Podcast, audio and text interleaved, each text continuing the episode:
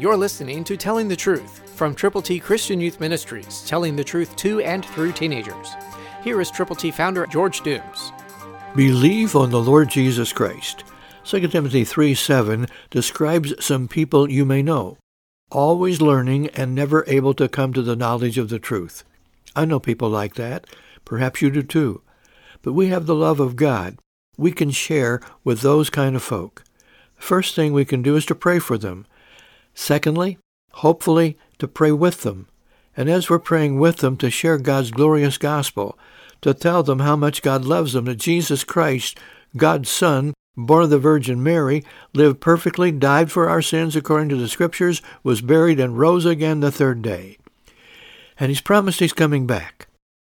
Before it's too late, tell those people how they can know Him, whom to know aright is life eternal. Tell them to admit they've sinned, for all have sinned and fall short of the glory of God.